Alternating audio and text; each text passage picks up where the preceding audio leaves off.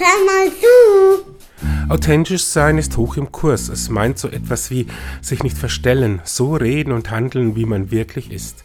Wer sehnt sich nicht danach?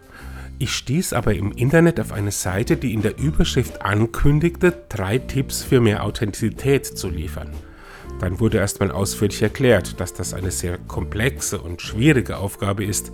Selbsterkenntnis, Selbstannahme und der Mut, sich nicht von den Erwartungen anderer leiten zu lassen, gehören dazu.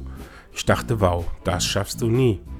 Ich scrollte immer weiter auf der Suche nach den drei unschlagbaren Tipps und dann kam der Hinweis, es mal mit einem persönlichen Coach zu probieren, der einem weiterhilft. Natürlich gegen Bezahlung. Zufällig gibt es von dem auch ein Buch zum Thema, das man käuflich erwerben konnte. Da war ich mal ganz authentisch und habe die Seite weggeklickt. Schließlich muss man ja irgendwo damit anfangen, Erwartungen nicht zu erfüllen. Und tschüss.